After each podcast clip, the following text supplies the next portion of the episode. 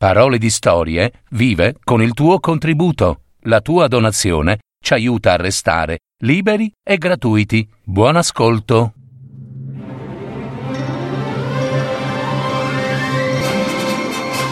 Fiabe, favole, racconti, leggende. Adattamento e messa in voce di Gaetano Marino. www.paroledistorie.net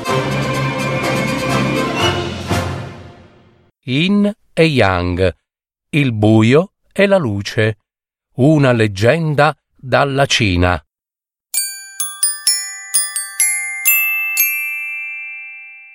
Migliaia e migliaia di anni fa, Chang He e suo marito Oui, prode guerriero, vissero durante il regno del famoso imperatore Yao. Oui, membro della guardia imperiale e infallibile arciere, adoperava un arco straordinariamente magico che scoccava frecce dotate di grande magia e precisione. La vita degli uomini era tranquilla e in pace, ma poi ci fu quella mattina d'estate dove, all'improvviso, tutto cambiò e il silenzio avvolse ogni cosa. Gli animali scomparvero nelle loro tane e nei loro nidi rimasero immobili, muti e tremanti di terrore. Non un volo d'uccelli si vide più.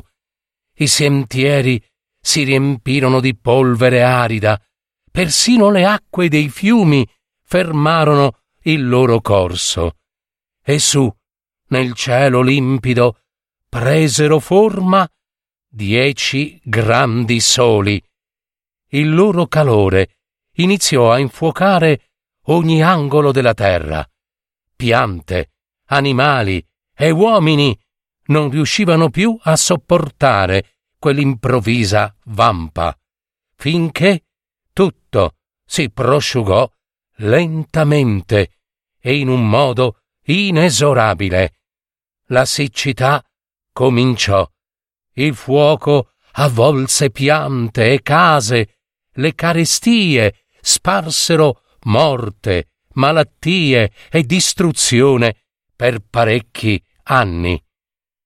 L'imperatore della Cina soffriva per il proprio popolo, provò ad aiutare i suoi sudditi, aprendo le sue riserve di cibo, ma in breve le provviste scarseggiarono e l'imperatore Yao dovette rassegnarsi a veder scomparire il suo popolo nella miseria più grande che si potesse immaginare.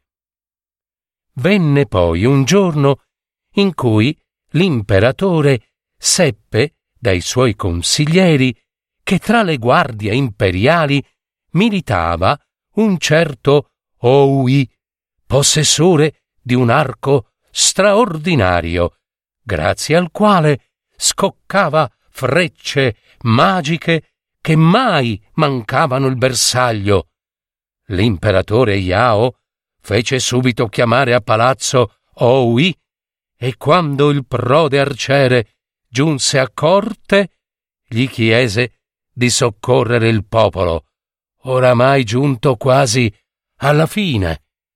Avrebbe dovuto scoccare le sue frecce infallibili contro quei soli in abbondanza ed eliminarli così dal cielo in breve tempo. Facendo uso delle sue doti, Owi tirò i dardi infallibili e abbatté nove soli, lasciandone solo uno necessario alla vita sulla terra. Da allora Owi divenne un leggendario eroe. Tutta la Cina venne a sapere della sua impresa gloriosa. L'arciere Owi aveva salvato il mondo e per questo fu onorato e riverito dal popolo. La sua fama giunse alla regina madre d'Occidente, Xi Wang Mu, nei lontani monti Kunlun. Oui fu chiamato così alla sua corte. La regina madre d'Occidente desiderava ricompensarlo per le sue gesta, offrendo al prode arciere la pillola dell'immortalità. Giunto alla reggia e inchinatosi di fronte alla sovrana, egli udì le sue parole. Prode arciere, oi, il mondo ti è grato per ciò che hai compiuto. Per questo io stessa voglio farti omaggio di un dono. Dette queste parole, la regina madre d'Occidente guardò il suo consigliere di corte, a cui bastò un lieve cenno con il capo. Il consigliere avanzò, portando un cuscino di velluto amaranto ricamato d'oro, con sopra un piccolo scrigno d'argento, e lo depose nelle mani di Owi. Prendi quello scrigno, prode Owi, disse la regina madre, e portalo con te. Giunto nella tua dimora, potrai aprirlo. Dentro vi troverai la pillola dell'immortalità, ma bada bene, Owi, non potrai prenderla subito. Per ben dodici mesi dovrai prima pregare e digiunare. Mia regina madre d'Occidente, Owi ti è grato per questo dono e seguirà i tuoi ordini. E Owi, da uomo prode e rispettoso della parola data, seguì l'ordine della regina madre Xi Mangmu. Giunto a casa sua, Owi pose con cura e ben nascosto in un piccolo armadietto lo scrigno d'argento, quindi diede subito inizio al digiuno e alle preghiere. Ma non passò nemmeno un mese che Oui fu chiamato improvvisamente al comando di una missione segreta di particolare importanza e Oui dovette obbedire. Dopo la sua partenza, la moglie Chang He, durante le pulizie di casa, vide una luce leggera provenire da dietro una tenda. Si avvicinò per capire cosa quella luce fosse e da dove proveniva.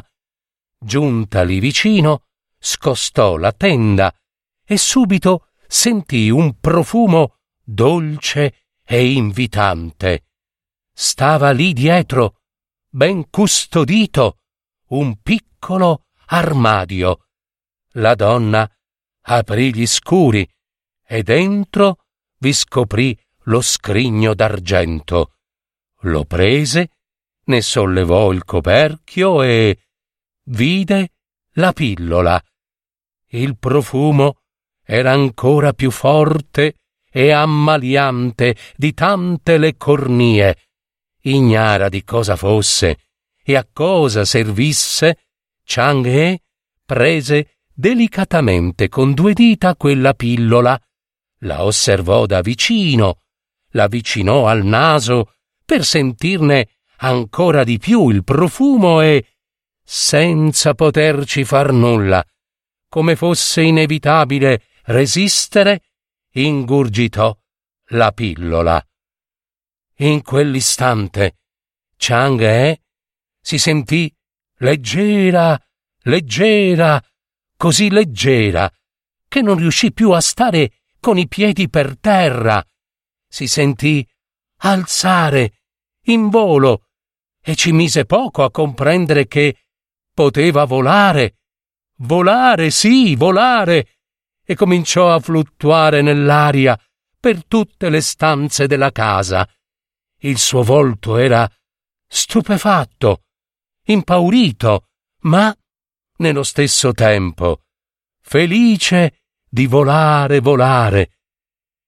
Qualche giorno dopo, Chang E sentì aprire la porta di casa. suo marito, Owi, era tornato dalla missione segreta.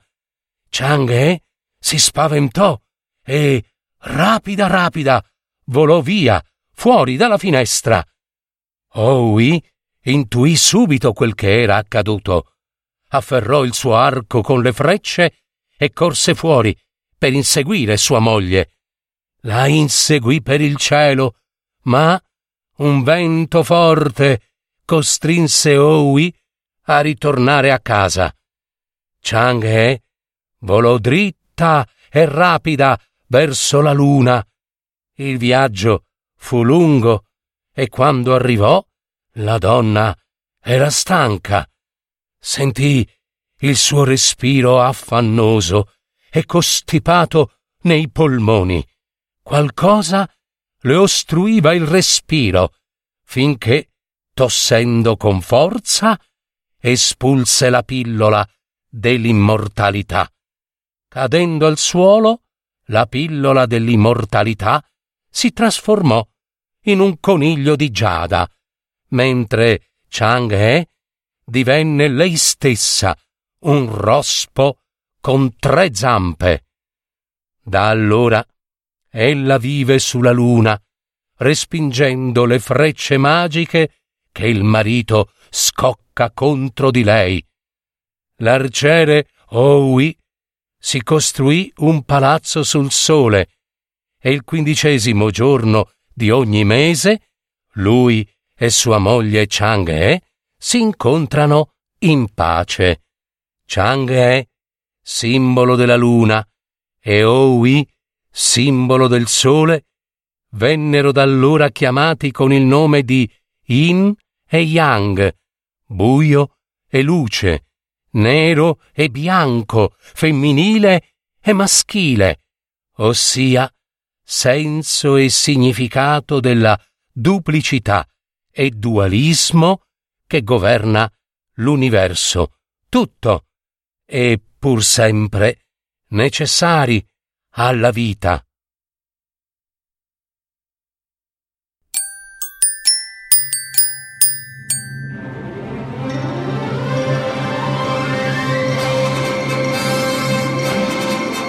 Avete ascoltato Parole di storie, fiabe, favole, racconti, leggende, adattamento e messa in voce di Gaetano Marino. www paroledistorie.net